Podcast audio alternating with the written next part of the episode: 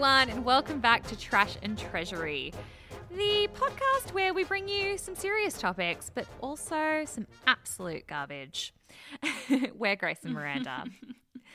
and on this week's episode, we are diving into a bit of a throwback called Catfish. Now, you might think, is this trash or is this the Treasury segment? But um, we'll be explaining to you in Treasury why catfish is a topic we do need to be talking about. It's it's not um, you know it's it's not a brand new concept, but it's a modern concept, um, and it's so complex. We've learnt so much about why people do this thing online. Why do they assume the identity of somebody else and pretend to be someone else?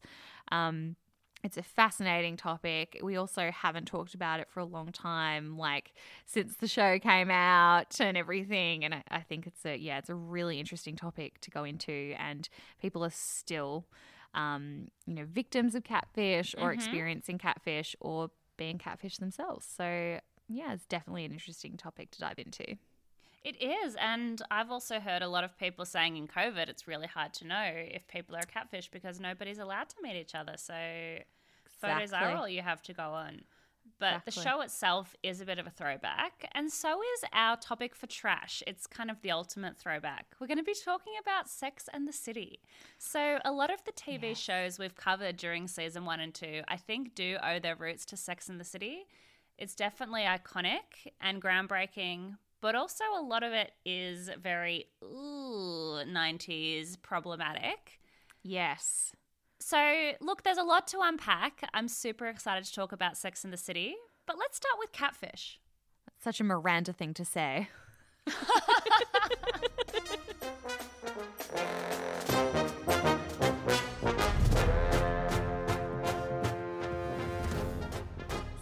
the term catfish, you might have heard flown around in sort of the early to late 2000s. Yeah. It started through like internet domination, social media taking over, MySpace, Facebook, MSN Messenger to throw another one back. Oh Do you remember that before we had Yes, Skype and yeah. Messenger? MSN was just That like was like high stakes in it. It was, it was. And catfish um, became known as the term that, as Urban Dictionary classifies it, and look, there's lots of different definitions, but I feel like it's important to use Urban Dictionary's definition because it is such a non, you know, critiqued word. Like it came out, the term came about because of a documentary, which I will Yeah. go into.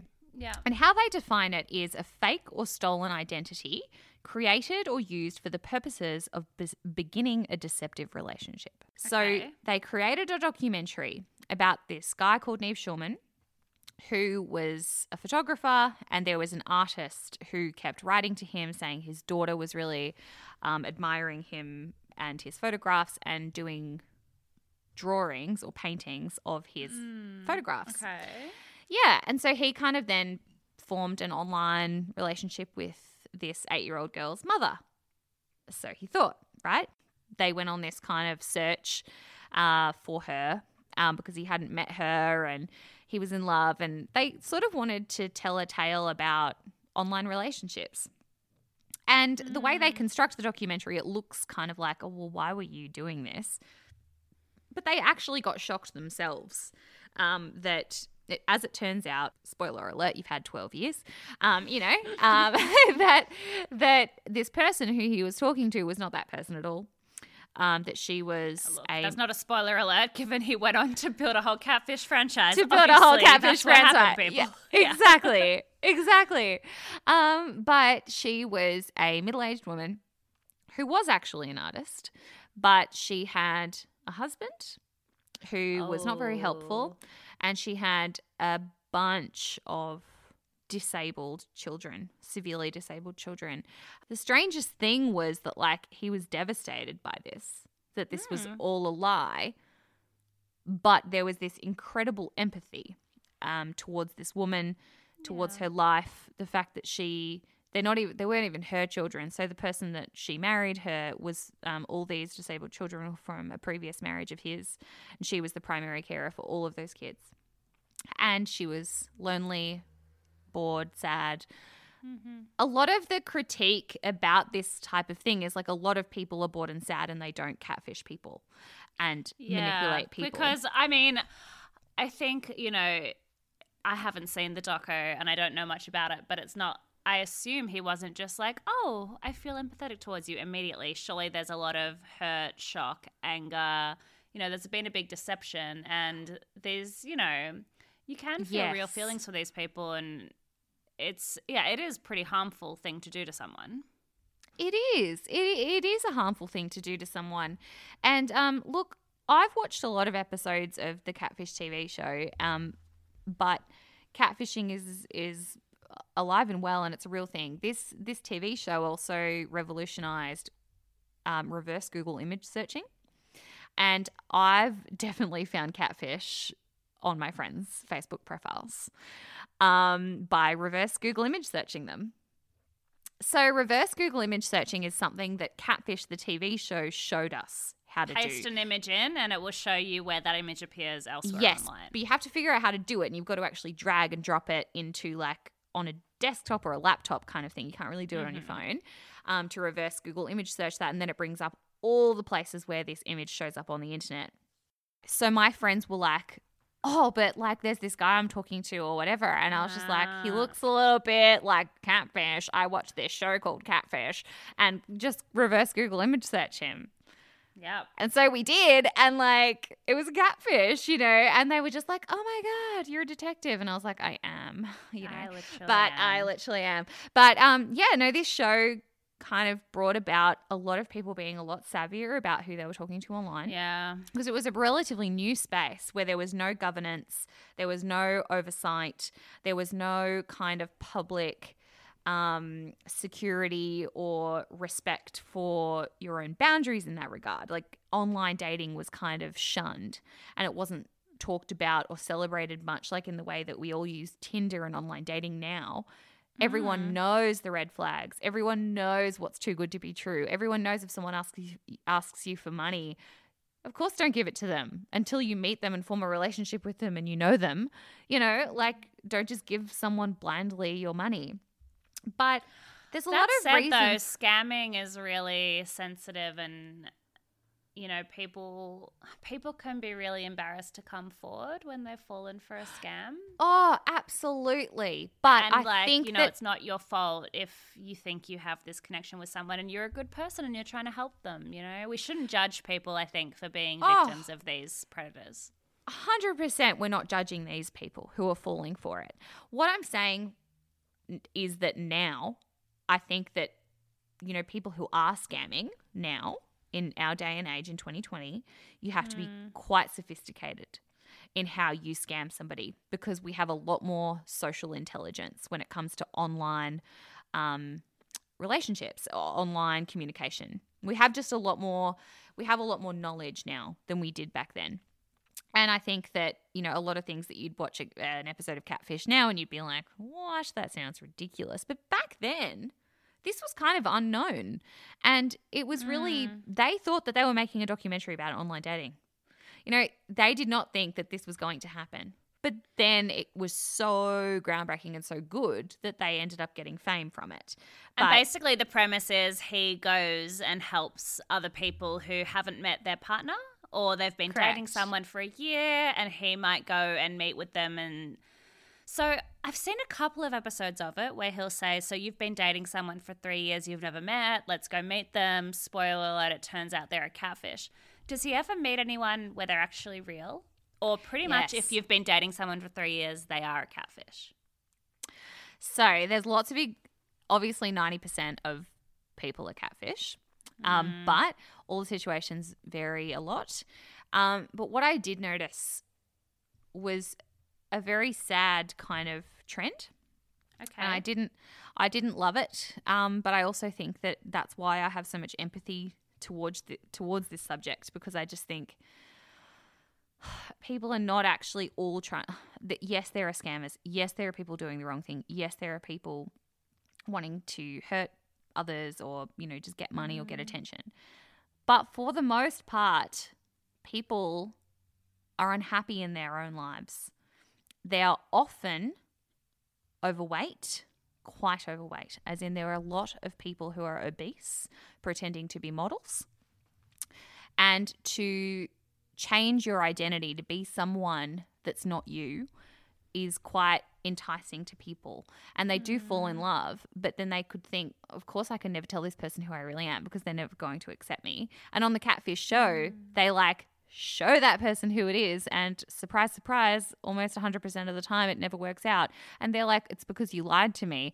And then they're like is it because i lied to you or is it because i'm not thin you know and i think that That's it's a really super interesting, isn't it? really sad reality. And I also think that there's a huge, huge, huge factor um, in the, you know, uh, heteronormative sort of space where it's like Mm-hmm. people who, and trans space where it's like people who don't want to be their own. In, not comfortable in their own bodies or want to kind of float the idea of maybe being a different gender. This happens a lot um, speaking to other men, pretending to be a woman. But they know that the person that they really like online would never accept their love being a man. So they have to project themselves as a woman. And I think that it's a really, really interesting space because, yes, while there are scammers, I think mostly it's people grappling with their own identity or people being really upset with who they are and where they sit in life and they just want to be someone else and they just want to escape. And I just think mm. it's very sad. And I think it allows them an escape, but also creates a lot of hurt on the other end as well. I think that's right. I think that's right. And there are ways to explore your sexuality and sexual identity Yes. that don't involve, I don't know, harming others. It's really tricky, though. I definitely understand what you're saying about having Yeah. empathy on both sides of these situations. Yeah. It's very complicated. Yeah, but I mean, obviously, though, the victims of these situations definitely deserve more empathy. Yeah. The winner of Australian Idol second season, Casey Donovan, famously was Catfish. Yes, I forgot about that. Yeah, she's been quite open about it. So she, She wrote has. a memoir about her life where she talked about it. And mm-hmm. she's also recently been interviewed about it. Basically, when she was 16, this relationship started with this guy called Campbell, who contacted her via, I think, voicemail or message or email. They got talking. It lasted for six years and they never met. There was always a reason why they couldn't meet. They nearly met all the time, but either it was like, oh, sorry, like the car broke down this morning, like we were gonna meet, or like, sorry, my aunt's sick, like, sorry, can't someone broke into my house this morning, like. yeah, always an excuse to not use the webcam. But in terms of meeting in person, they tried to a lot of times over six years, and always something happened, you know. He had to go out of town for, you know, at short notice. So Campbell was supposed to show up at Casey's house, but instead, this woman showed up called Olga. And Olga says, Oh, I'm Campbell's friend. Campbell got stuck in XYZ random situation as always, but like he sent me along instead. And Casey Donovan became quite good friends with Olga. Um, they became actually like best friends. And when stuff was going badly with Campbell, at least she had Olga to talk to, and it was a really good support for her. Now, basically, Olga was kind of her only way into Campbell. She was like, Olga is Campbell's friend. You know, Olga, Olga knows him. Like, at least that's something.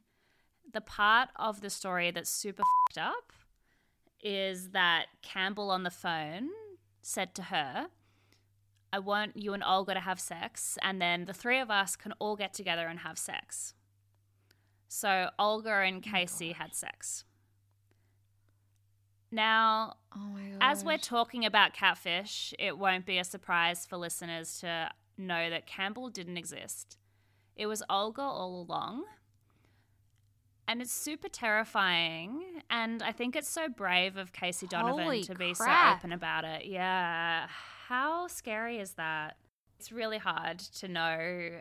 When people I think like, they just want to could you not believe know. it. They want to believe. They want to believe it too. And, and also for the people who are being catfished, who we might think, how could you not see through this? It's like how we say to anybody, how did you not see the red flags? It's like Yeah. you want to not see them because you want to believe the best because you want to believe that that relationship is the right relationship or like it's going well and you might feel so completed by this relationship you don't want to see that they're a catfish you don't want to know that And also, she was believe 16. She was 16 to 22. It's very young. It's very inexperienced. very it's young. confusing, you know? but also with Olga so she beca- she came into her life as a friend of the catfish guy Yep. right, into Casey Donovan's life. But Yep. then Casey Donovan actually formed a genuine relationship with her. And that was then, what so She was going then- to Olga for support, but Olga was playing both characters all along. Yes, which, yes, happens a lot, unfortunately. But, um, yeah, friends catfish each other a lot by with people not knowing that that's actually their friend. It's very common. Mm. Um, uh, oftentimes they're in love with them, but they know that that will never be something that that friend will accept. So they assume another identity. Again, absolutely wrong, but I have empathy for it because I feel like sometimes it's like sexuality thing or they won't they know that they won't be accepted or whatever or it's just too confronting to actually do in real life and they want to have this fantasy. But with Olga, she mm. physically had sex with her. So Yes. why wouldn't she just then form a relationship with Casey Donovan anyway? because Casey Donovan is straight. So Casey Donovan said to Andrew Denton in an interview last year that she's Oh. straight. Um, She's a lot straight, of people, okay. because she's got dreads, people kind of think she's a lesbian, but she said she's straight. She was into this guy called Campbell, and she was trying to get closer to the guy. For six years, she's in love with this guy, but she can never really get him. And he said, It would be really hot if you did this thing and then tell me about it on the phone afterwards and then we'll all do it together. And she went along with it. When that experience happened, like her intuition was saying, This isn't right. But he, she'd put so much time in it that she, you know, it had to be real. And she felt gross about it, but she wanted to do it to get closer to him. So she didn't want a relationship with Olga, but Olga probably did want a relationship with her, which I think goes to the points you were making earlier. Oh, I actually feel horrible about it now that I'm thinking about it because I'm like, you're right. Like, I've never thought that Casey Donovan wasn't straight, but Yeah. that means that that also means that she put herself in this situation that perhaps didn't she, wasn't comfortable be, being in because she really wanted to get the guy. Yeah. And that's like, what happened. I've, I mean, I've met ha- countless women. I'm sure you have too, Grace, that women will put themselves in situations where they're like, Yeah. oh, make out together or something. And people are like, Mhm. okay. But it's like, it's all for the male gaze and it's all because you just want to, you know, you're like, you want to please or, you know, and it's just, That's that is exactly right. And that's what was going on in her mind. And she must feel so much, re- even if this wasn't a catfish, she must probably feel uncomfortable about that whole situation regardless. And then to know that it was that person the whole time and then manipulated her into having sex with her for the to try and get this guy that was actually her the whole time. yeah. It's just horrible. Like it It's is so manipulative and horrible. And I think she is so brave and so awesome for being open about it. And actually, you will love this. So, Casey Donovan was confirmed to be the host of the Australian season of Catfish. But it's not happening because they couldn't find enough people to be on the show. Like, they couldn't find enough real life examples. So it's Oh. been cancelled. I suppose that's a good and a bad thing because, like, that would it's have been good and bad. Yeah, it's good and bad. I don't know. That she would have been a fantastic host. Like, I Um, mean, wonder, is it more common in America? Surely Yeah, I think it definitely people is, too but- ashamed to go on TV about it, and maybe people have less shame in America. Is that it?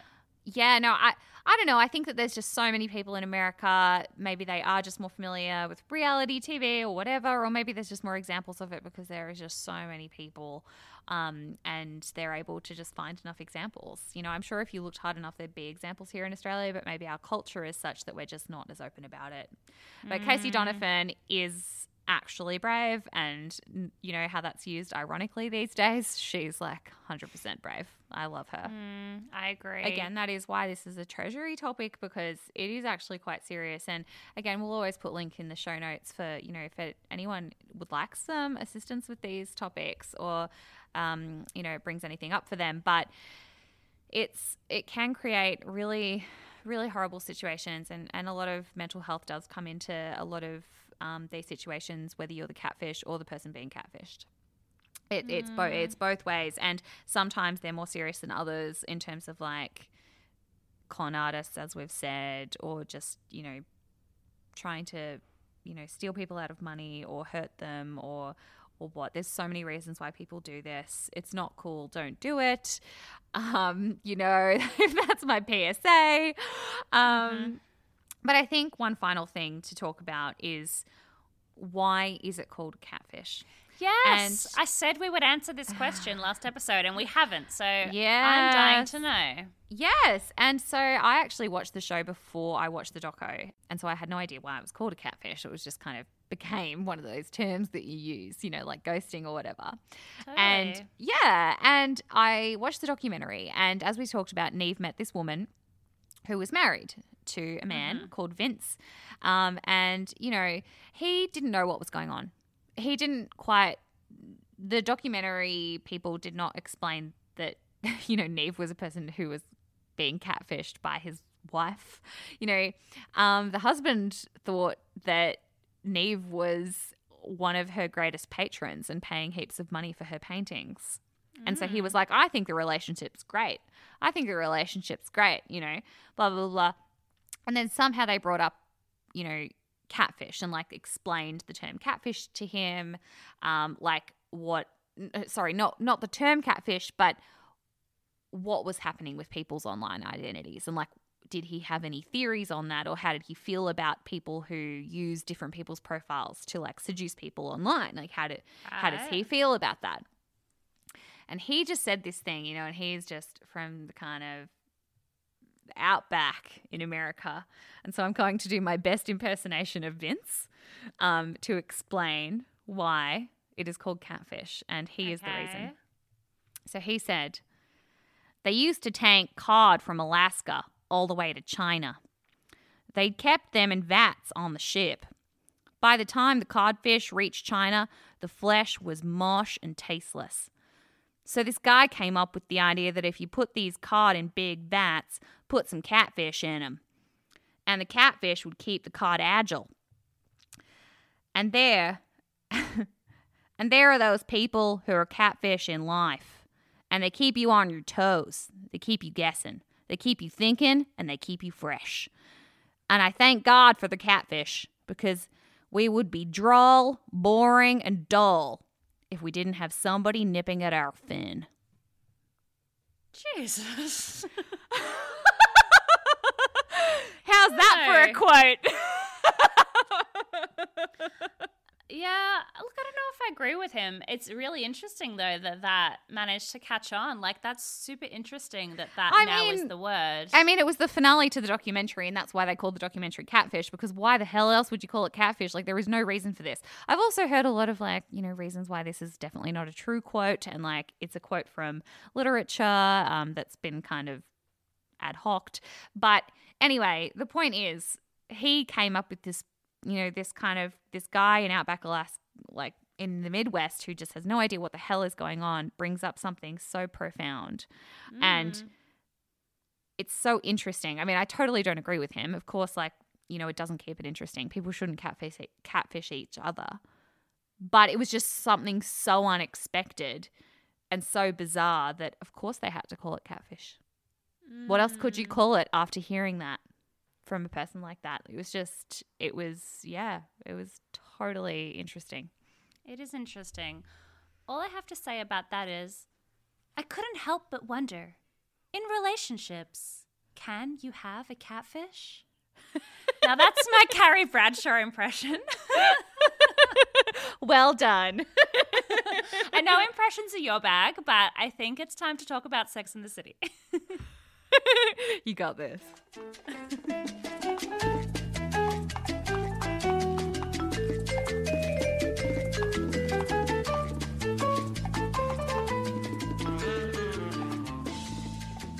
So, Sex and the City needs no introduction. It's the HBO series that ran from 1998 until 2004. It's based on a book by the same name by Candace Bushnell it's about four single women in their 30s as they navigate love, life, and sex in New York City.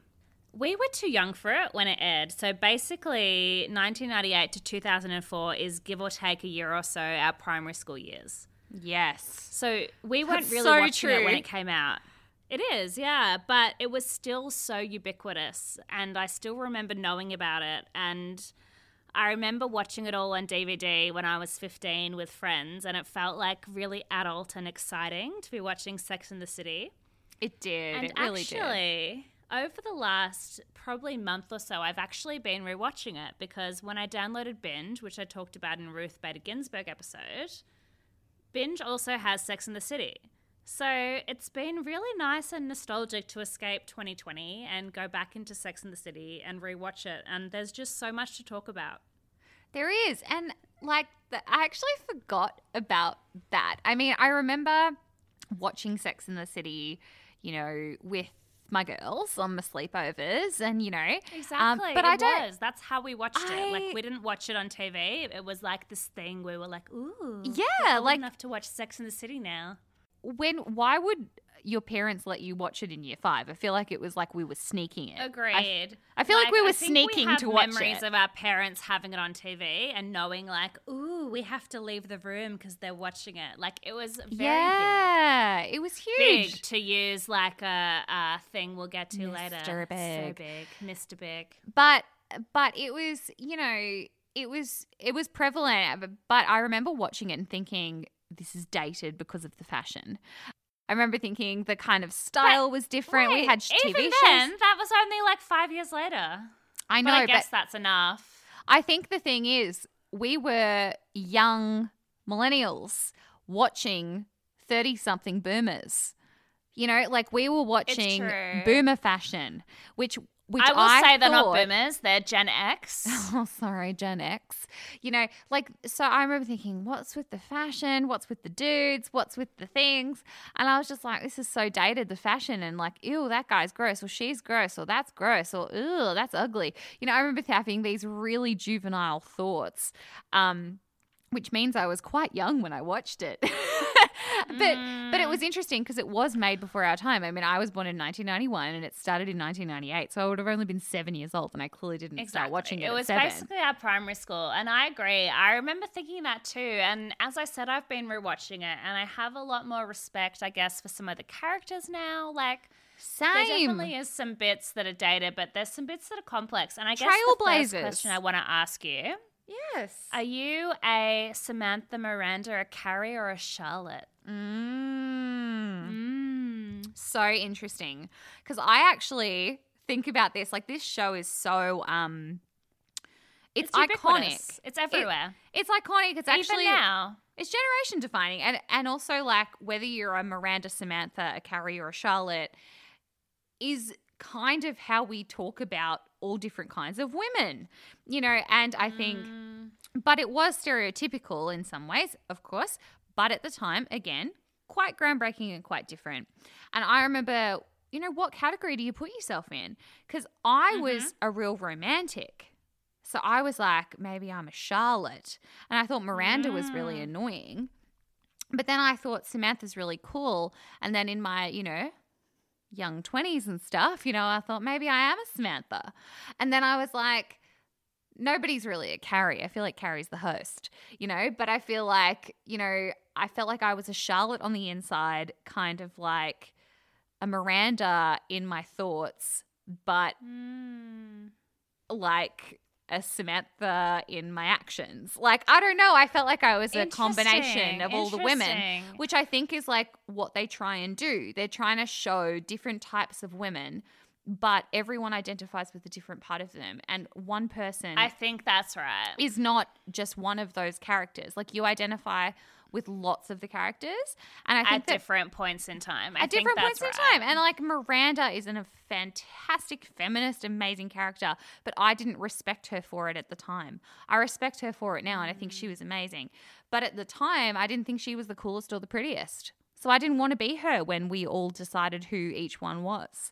You know, in your group of girlfriends and you had to like assign a character to each person. I was like, I don't want to be the Miranda just because she has my name. Just because that's my name. Just 'cause Yeah, that's my name. I'm Miranda. I was like, I want to be Samantha or I want to be Charlotte, you know? Like, nobody I would to be Carrie. say I think I am a Miranda Carrie and you are a Samantha Charlotte. That's really interesting. I've heard it said that if Sex in the City was made now, Miranda would be the protagonist. And I think that is correct. Like I totally a lot agree. of the time in rewatching it, Miranda's like, "Why do we only talk about men?" And it's like, agree, but they're like, they can't think of anything else to talk about. And I also just identify true. with Carrie. I don't know. I will say I've got a lot of respect for both Charlotte and Samantha as well, though. And as I said, like, it's the whole spectrum, as you said as well.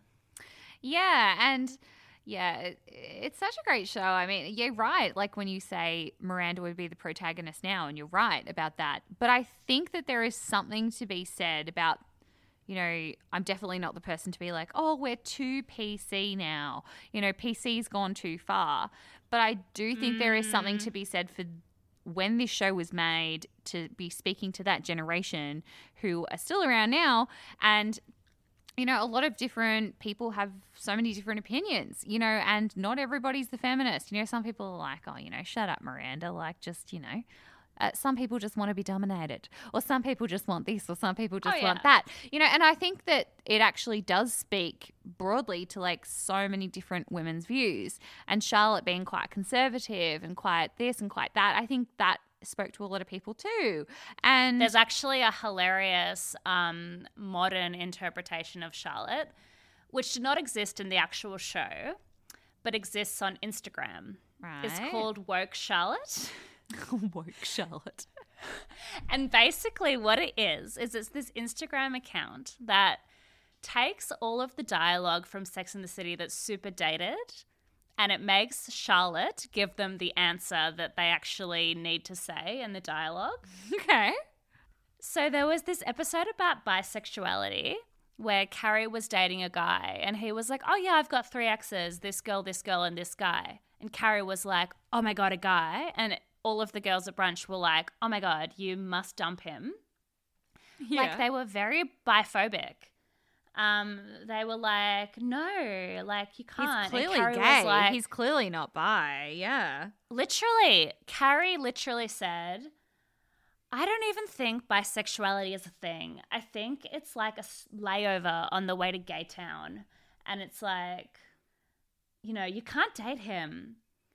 And so, what Woke Charlotte account on Instagram did is they showed that clip and they showed Carrie saying, like, I don't even believe in that. And then they showed a picture of Charlotte and she said in Instagram, Bisexuality is a real sexual orientation, Carrie. It's not just a phase. And as a sex columnist, you have a responsibility to educate yourself on queer issues. And it's like, snap, so true. It's so true, but I just love that like now she's woke Charlotte, but like what did she say in the show? She was probably like, ew. It's true. It's true. I think that the thing is, um, as we've talked about previously, it's sort of like it is a pet peeve of mine, but it's also like really important to talk about about the fact that Mm. you know a sh- when a show was made, it's really important because of its time was really progressive. I think you're right. It's like we can say woke Charlotte now in 2020, but you're right. Like when they filmed this in the 90s and early 2000s, she obviously wasn't woke. If anything, she was the least woke. yeah. yeah. But the actress that played Charlotte has actually said that she loves woke Charlotte. She like retweeted her tweet and she's like, I love woke Charlotte more than anything in life. She, I had no idea, but I would never have picked this. But she was an alcoholic in real life, person who played Charlotte. Really? Yes, and she said that acting saved her life. And um, Wait, what? yeah. How do you know that? there's this amazing podcast which I will put in our show notes um, about Sex in the City. It's like an eight part podcast or something. Like there's like a lot of episodes and um it's a singular season, but it's really really in depth and informative about the lives of these women and it's been a while since I've listened to it, but Kristin Davis talks a lot in it. Um sh- you know, she really talks about her life acting how this all came about. Everyone talks in it except for Kim Cattrall, who's Samantha. Um, That's because she doesn't want to be associated with she doesn't want to be associated with it anymore, and like, there's a lot of reasons for that. But it's really just, you know, a lot of it is is gossip and tabloids, and I, I feel like we don't need to like go into that. But, um, you know. Yeah, she had a really, really bad alcohol problem, and um, then she kind of like got into acting and got some parts, and I don't know. She basically says that it changed her life. And so she owes it all to, you know, a lot of her success, like, you know, of getting sober and having a purpose and having a great show and having like so much um, appreciation for her character and everything. Like, yeah, she's yeah, really cool it was a very, very huge show. Um, I have to ask you, Team Aiden or Team Big? Team Aiden. Hmm. Hundred percent. Hundred percent Team Aiden. I agree with you, but I don't think him and Carrie were a good couple. Like, if I'm That's comparing right, the two men against each other, yes, Aiden, but Aiden and Carrie were not compatible at all. They Oh. had nothing in common. John Corbett is like. He's like- so charismatic. He's my yes. whole pass for life. You know, like he is just like there is nobody better than John Corbett. I'm gonna say it. There is nobody better than him. He is so damn beautiful. He is so gorgeous and charismatic. I just love him, and I just he is way too good for Carrie. He's so sweet to her, and it really pisses me off because like the squeaky wheel always gets the oil. It's like why does somebody like Carrie who kind of treats him like crap and all these sorts of things gets this like beautiful man yet people like charlotte who are like you know looking for a guy and like being really great i just like dating all these duds. It like really pisses me off. But like at the same time that's very realistic um, and that's what happens in life. And it, it- that's why carrie annoys me so much because she just took him for granted and he was so beautiful. Um, and she, I agree with you. He is so beautiful and so charismatic. I just think that Carrie and Aiden had no chemistry together. Like they had a chemistry, but they had nothing in common. They had no foundation for a relationship. I agree with that had, like, yeah, there was. We've talked about a bit in Love Life, which obviously is inspired by Sex and the mm. City. Cottagecore, the concept. yes Aiden is cottagecore. Aiden has this house in the woods, and Carrie goes there with him, and she's like, "Oh my god, I saw a squirrel! Oh my god, this is disgusting." Whereas it's like obviously adorable, and she is just not the right person to enjoy that environment that's obviously lovely. She would rather go to the hottest new bar that's just opened in New York, and that's fine, but her and Aiden are not compatible. It's true. They're just, they don't want, they don't have the same interests and values. Yeah, no, I agree with you there. I agree with you there. I think the thing is it actually it actually annoys me as well because I'm sort of like, Aiden, what are you doing with Carrie? Go find I someone agree. else. He, I'm just as you like, said, he's better. He's not- way too good for her. He ta- she takes him for granted constantly, but also she's just hanging on to this guy because he's beautiful, but also they have nothing in common. But then she cheats on him with Mr. Big, who's her like big guy, you know. And I think Let's talk about Mr. Big. Oh, Let's we have to talk Mr. about Big. Mr. Big. I've given it some thought because I've been rewatching it. What I have to say is that I think the Carrie Mr. Big relationship glamorized a toxic relationship and it gave women hope that a toxic relationship might have a happy ending. And I think it's false hope. Her and Aiden never worked because of Big, but also they were incompatible. But Mm-hmm. her and Big were just bad news. And I've got to say, in the movie, I thought the movie, the first movie, when Big left Carrie at the altar, I was like, "Oh, this is such a good movie. This is so tense and it's so realistic. So realistic. And then when she goes on that honeymoon with her friends and she is just Yes. depressed and angry, and I've been there. Yeah. You know, I've been there. Yes. I've had a Mr. Big, and I exactly. The movie was so realistic. It was so realistic, and I thought, oh my god, you know, they've killed it. They've killed it. They've done this. I mean, obviously, I had my, um, you know, life experience after the movie, but it was just like watching it again. It's just like. Wow, you know, that is so empowering. But then knowing that there is this other movie afterwards, it's just like, oh, I just, their relationship is toxic and it's romanticized. The problem enough. was them getting back together at the end. I But the think the, prob- happy ending is what I have a problem with. What I and have I a said problem this in with- Grey's Anatomy episode. I said if someone leaves you at the altar, you do not get back with them. no, you I did say this for April Kepner, and I say this for Carrie Bradshaw. That's you do not get back with them. That's right. But the part that I have a problem with is that they did romanticize this abusive relationship, right? But he wasn't that abusive. It was a toxic relationship. And Yeah, I But- didn't use the word abusive. Sorry, I'm saying toxic. You didn't. I'm using it. And I think that in most situations in real life, that is what that equals. And a controlling hmm. situation, a toxic situation, will usually lead to an abusive situation in some way. And I think that it was romanticized enough to not have any of those super negatives that usually come with a relationship like that.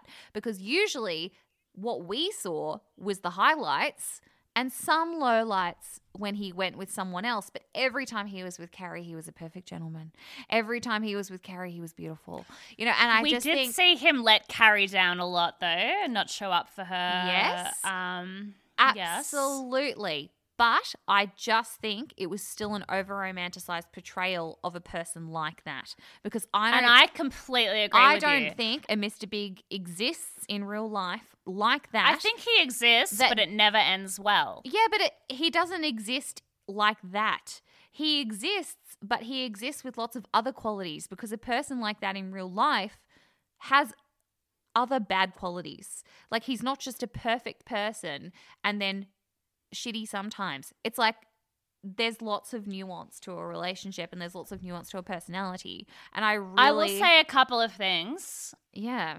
Mainly, what I think is that Carrie has a big part to play in the toxic relationship, and she definitely upholds the relationship. And basically, the reason her and Aiden ended twice was because of Big. So the first time, obviously, was because she cheated on Aiden with Big. As we said, you've had Yep. multiple decades to catch up on this. But even the second time, when she was like, I'll never sleep with Big again, Aiden was like, Can you please also not be friends with him? Because that makes me really uncomfortable. And Carrie was like, No, no, like, I'm sorry, but Big will always be in my life. Not the same as you, but he'll always be in my life. He's really important to me. And she just keeps being involved with him in a way that eventually ends up, you know, ruining her engagement with Aiden because Aiden.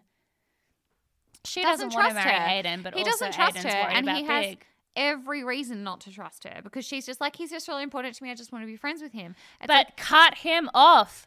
But you- Hashtag no contact. you are not capable of being friends with a person like that who you are absolutely infatuated with But also, Like, why you would you want to be? He's a shitty person. Cut him off. yeah but grace come on that's the complexity with you know guys who treat a man keep him keen unfortunately it's a little but bit you should true. cut them off if you've got a new fiance. That's what I think is you should cut them off Carrie's i totally fault agree is the fact she wants to maintain that relationship. Hundred percent. But because she made that decision, she's like, we just want to be friends.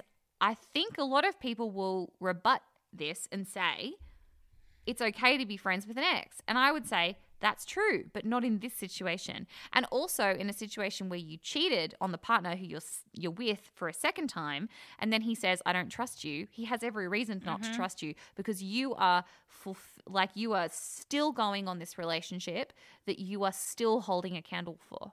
And she was. She was always I mean, she married the guy in the end. You know, I mean, she she was holding a candle for Big this whole time. And she would cheat on Aiden again, she probably would have done it again.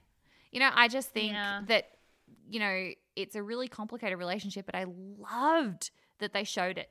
You know, and I think that it's a real testament to the writing that they showed a flawed portrayal of a woman who did cheat, who made mistakes. Because I, I think, a- you know, she copped a lot of flack because people were sort of like, that's so shitty. It's a shitty thing to do. But I think it's a really amazing thing to do to show a complicated person who you can have empathy for, have love for, but also like show that they can make mistakes. And I think Carrie made many mistakes, but also she's got a lot of qualities that we all empathize with. So I think that like it's it is it was a groundbreaking show, although completely not fully woke, you know, with all of its, you know, complete, you know, kind of homophobia or stereotypes or, you know, transphobia or whatever.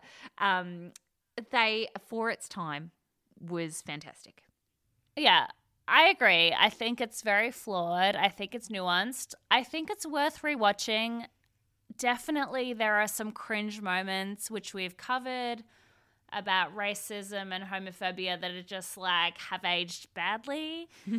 and I think it's it's fine for us to critique those, but I think there's definitely a lot of interesting things that remain about how they deal with stuff like abortion and that Charlotte wants kids but Miranda has them first and Steve's parents and other issues they're all dealing with. I think it's it's totally interesting and I think it's worth watching.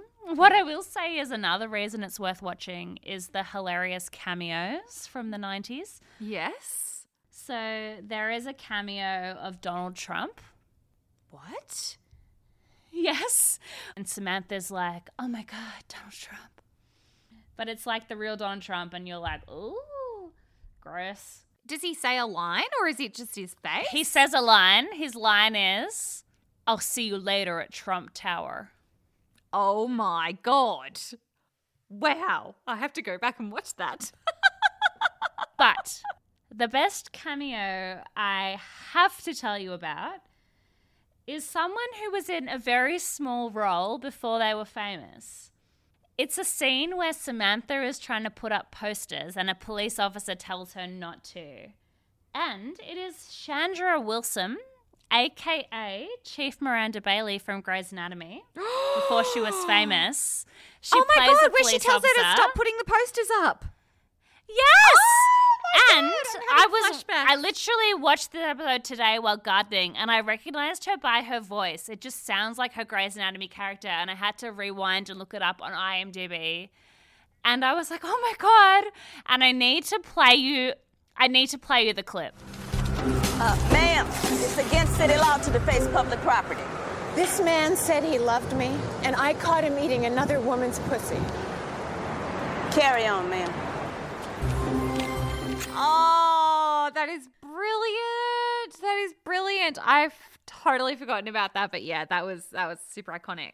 Now, Well, it wasn't at the time because at the time no one knew who that was. No, because Grey's But Anatomy rewatching it, I think that's iconic. Yeah. Um, another one that um, you know, throwing back to our dance episode, if you're a person who's interested in dance, this was huge for me because I Yeah. had no idea. Um, you know, so in season six, uh, Carrie dates Alexander Petrovsky, who is a painter or an artist or something. He's a Russian. The guy Russian. The, the Russian. Russian. And um, he's kind of weird and kind of controlling and whatever. He's like his own sort of problematic person.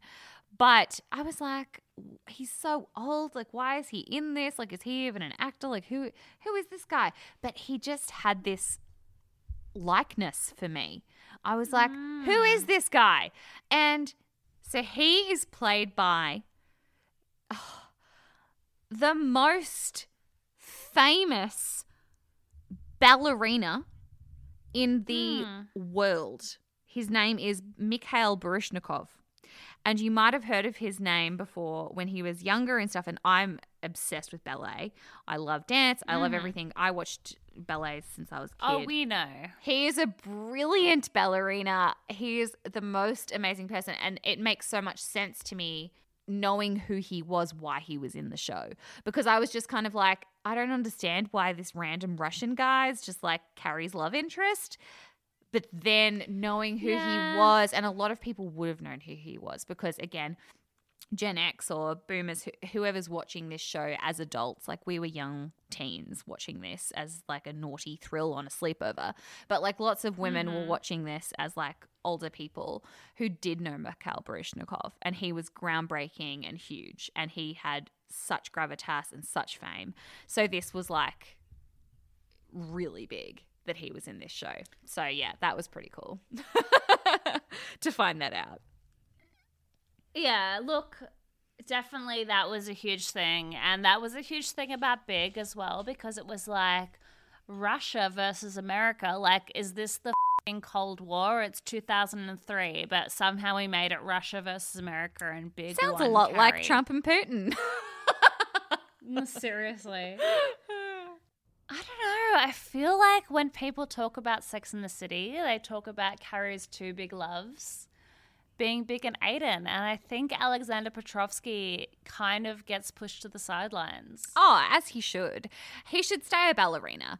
I mean, he was a ballerina. You know, he can no longer do those pirouettes and wear the fancy tights um, that are just horrific. so now he's trying to be in Sex and the City, and it's like, mm, no, stay in your lane. Stay in your lane, dude. You know, you're but you're It's so true. You're an amazing ballerina. You're not a great love interest on Sex in the City. I couldn't help but wonder can men wear tights? And what hills are we dying on this week?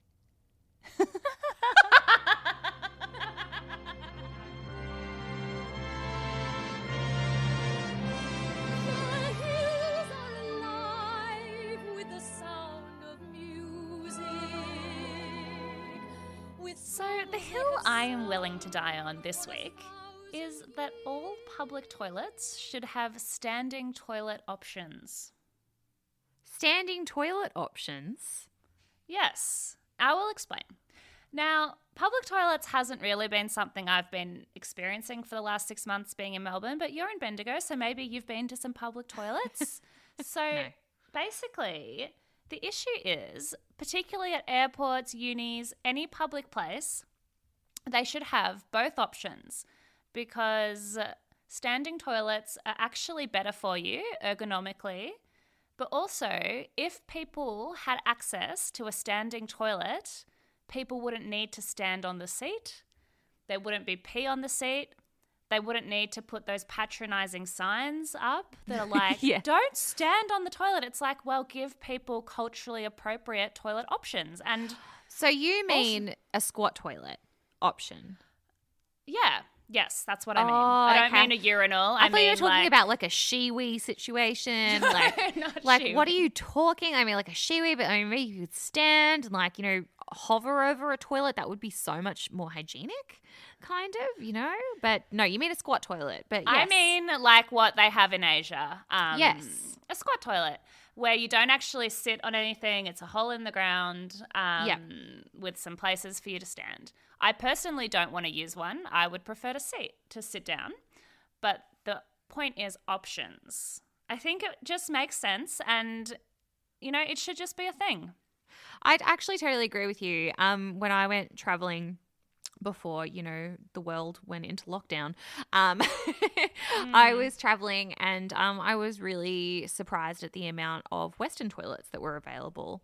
Um, and I thought, you know what? We don't do the same for other people. I No, think we you know, put but the they really catered to Western people. up. We had put the patronizing signs up, and it's like, don't stand on the seat. But it's like, why don't you just provide some squat toilets and some bidets for people who like bidets um, in a normal cubicle in a public toilet? It's like they, if they cater to us, why shouldn't we be catering to them in our country? Exactly. And on the topic of cubicles as well, I think Toilet Utopia is like, we also want gender neutral, where it's like, you don't have to actually share, you know, cubicles. It's more like everyone just has their own little booth and they just, there's just signs on the front that are like, this is a toilet with a seat. Yeah. This is a squat toilet. This one has a bidet. This one's accessible. This one Yep. has a change table. Take your pick. Yep. Good hill to die on, babe. Very. Yeah, it's a bit it's a bit of a serious one, but I think like Yeah. it it needs to be said. needs to change. Yeah, get on it. So, my hill this week has to do with the American election, and I just can't think of anything else. Like, every waking minute, I'm consumed. I'm obsessed. I'm certifiably obsessed with the election. Um, every Fair time. enough, it's important. It is important, but like I don't know why, you know, we're so obsessed with America, but this is That's pretty, true. you know, it's pretty interesting. I mean, when Hillary and Trump were uh, vying for the 2016 election, I got equally obsessed. But then I sort of like, you know, backed off for a few years and didn't try and, you know, look at everything to, you know, not try and get too consumed by it. But leading But up to an election, bring hope oh, and options. they bring hope and options and a lot of like just aha moments or like, whoa, I can't believe this is real. And, you know, the presidential debate um, happened this week and I'm fresh off the heels of it. And um, I just, I can't think of anything else. And I just thought to myself, my hill to die on is that Oprah should have run. yeah. She should have run. I mean, I, of course, I want Michelle to have run. Um, sh- Michelle Obama, she would As have we been amazing. talked about, though, she doesn't want to do it. She doesn't She's want to given do it. enough. She's given enough. She's not effing interested, and fair enough. Like, fair enough. Um, but if Oprah had run, you know, realistically, Donald Trump was a celebrity. She's a celebrity, but actually, I feel like a celebrity was the only way on the to to win on the opposite. You know, for somebody to kind of have a mm. big bounding personality to squash Trump. Like that's what I thought and I thought, you know what? Even though it's stupid and I don't want to advocate for like reality TV or, you know, people who aren't politicians to run for president, but I think she should have run and I think she would have actually been really good. That's a really interesting Oprah, where are you? I mean, look, it's an interesting hill you say about Oprah and about celebrities because, as we know, Kanye is also still running for president. So, Oh yeah. I forgot about that. I don't know if celebrity candidates is the goal. Yeah, but he's also like super right wing, so like no. He's, yeah. Oprah's like a if real anything, celebrity. Kanye might be taking some of Trump's votes, which is a good thing. So, Exactly. Exactly. all right. Well, on that note, let's find out what we're recommending this week.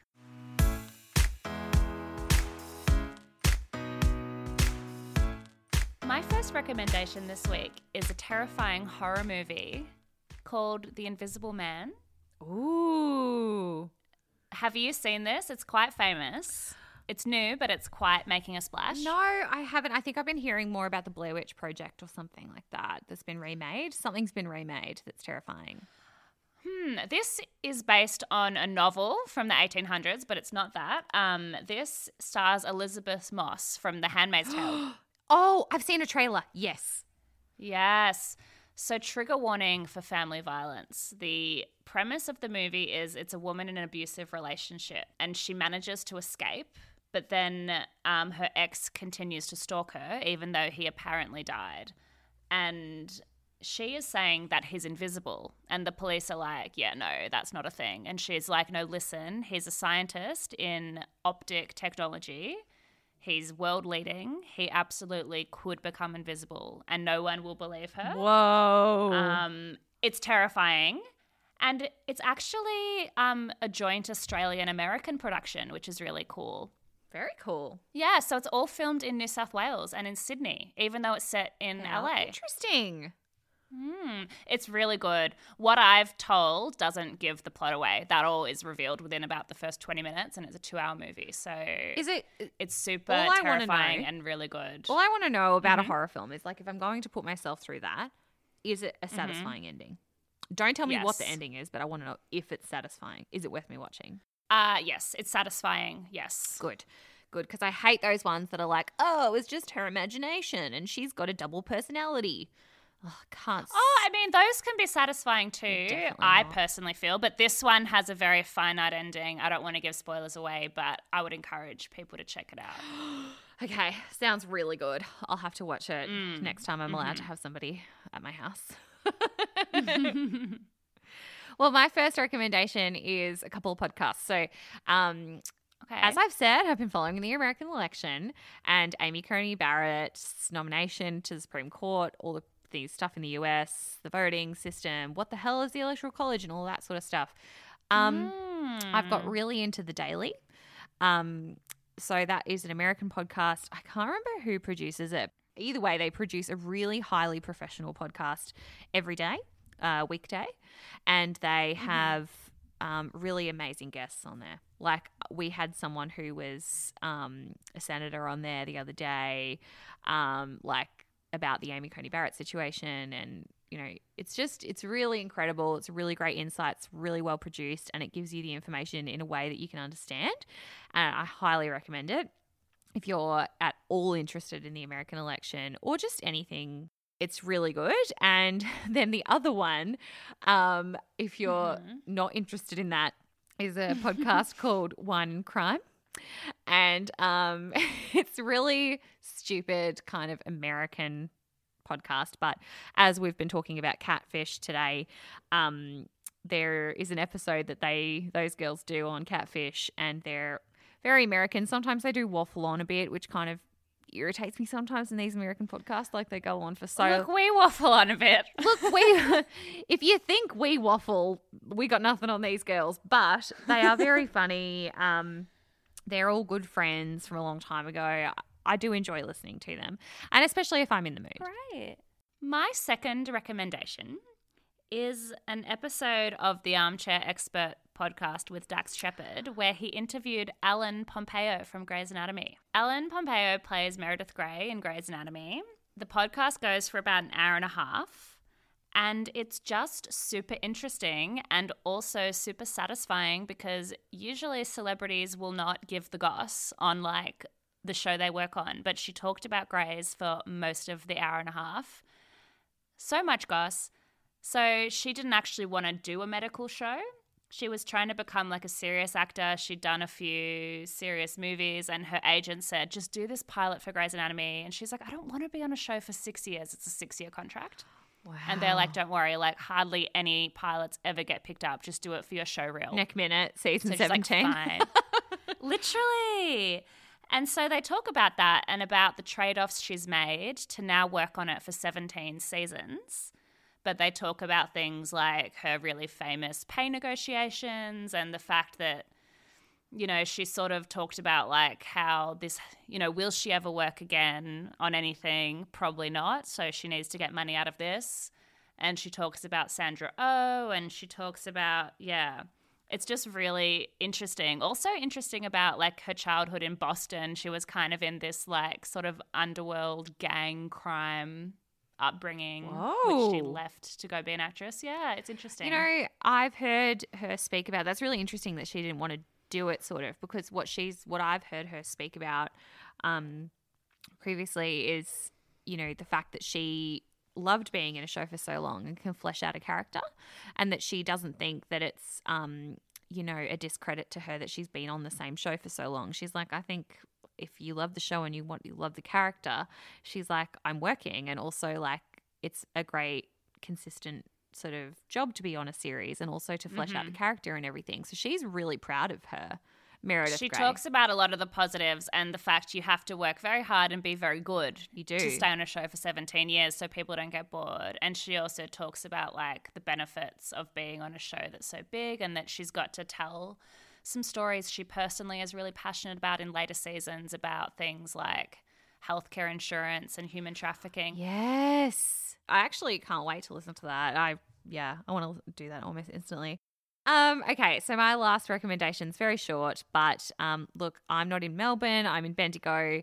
We have had the absolute luxury of recently being able to go to restaurants um the maximum of certain people and like session times and you have to check in and scan your QR code and do all of these sorts of things. And so the first time I've gone out for ages for months months months um went out with a couple of friends because uh, one of the girls from work is leaving to go um, to a new job and we all went out Anyway, it was a bizarre experience because having your mask on when you like get dressed up and you're like, oh my god, this is the first time I've gone out for so long. I haven't gone out for ages. I've never like ha- I haven't had to even if I have like been drinking. I've been drinking at like my home with my social bubble Mm-hmm. person. I haven't like gone out ni- and dressed nicely for a long time. I haven't not worn trackies for a long time.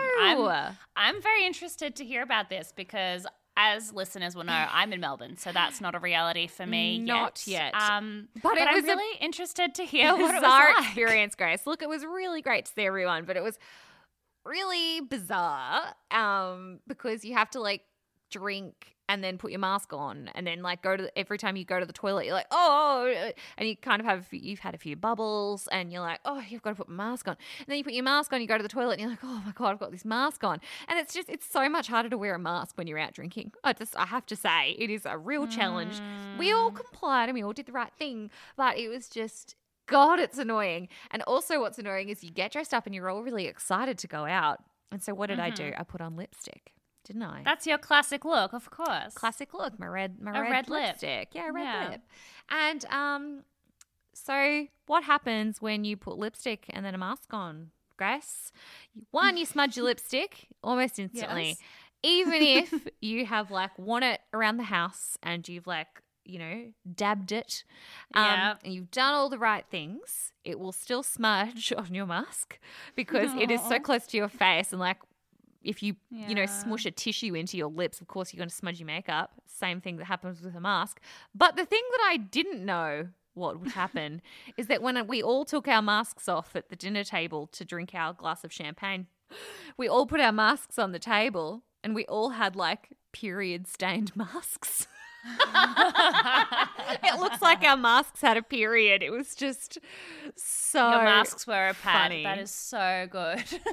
yeah, so it was just it was so funny. Um, we all had these like you know gross masks, and because you don't take multiple masks because we're all wearing you know our small bags because we're going out, we all took our small bags, so we've all only got the masks that we're wearing. So then you have to put the period stained mask back on your face, and then even if your lipstick's gone. It's kind of like gets on your face again it comes back it every comes time. back every time. It was just the most hilarious situation. Um, definitely going out during COVID of not quite. We're not quite at COVID normal. We're you know we're ahead of Melbourne, but we're not we're not quite there. Um, So your reco is basically don't wear lipstick. don't wear lipstick if you're wearing a mask, or get like a super ugly. Um, like duckbill mask that sits What's really far out from your face, even though it's ugly. I have seen some people with those. Yes, but it's hard because you have your mask off a lot. them. If you're eating and you're drinking, you can still wear lipstick and feel nice, but wear a wear a giant mask that doesn't touch your face because you will regret right. it. It will make you look worse, and you will feel self conscious if you smush it all over your face. like, just trust me on that. Your only option was to turn it inside out and just be open about the period. Then I looked like I had a period on the outside of my face, which and then I would have had a period exactly. both ways. So we all we we all tried different options, Grace. We didn't just give up instantly. But yes. anyway, that's Morocco. Um, COVID's weird. What a year. So Thank you so much for joining us this week. Um, I hope you've enjoyed our conversations. And next week, we've got another fantastic episode planned for you. For our trash next week, instead of TV, we thought we'd mix it up and be a bit intellectual and go with a book. So, we're going to be talking about Midnight Sun by Stephenie Meyer.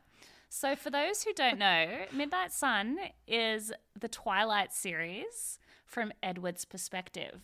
And it's the first book that's come out. It's been highly anticipated. I'm in a book club and I tried to get my book club to read this with me Yeah. but suffice to say, nobody would. But I've been reading it by myself. I need to finish it by next week so that we can discuss. But I can't wait to tell you and our listeners about some of my favorite bits. And speaking of psychopaths, um, namely Edward Cullen, uh, we'll also be deep diving into psychopaths for our treasury.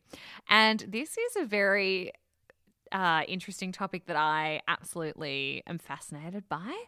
I'm fascinated by psychopaths, what makes a psychopath, and psychopaths don't necessarily have to be murderous. So, more on that next week. Interesting. Well, as always, check out our Instagram feed, Trash and Treasury, to check out some bonus content throughout the week, and we'll see you next Tuesday for our second last episode of season two. See you next week, everyone. Please note that the views expressed within this podcast are our own, and we are not experts. We have done some serious Googling and even some serious internet deep dives, but we are by no means qualified. If you need actual advice, please speak to a licensed professional. We can even help you Google one.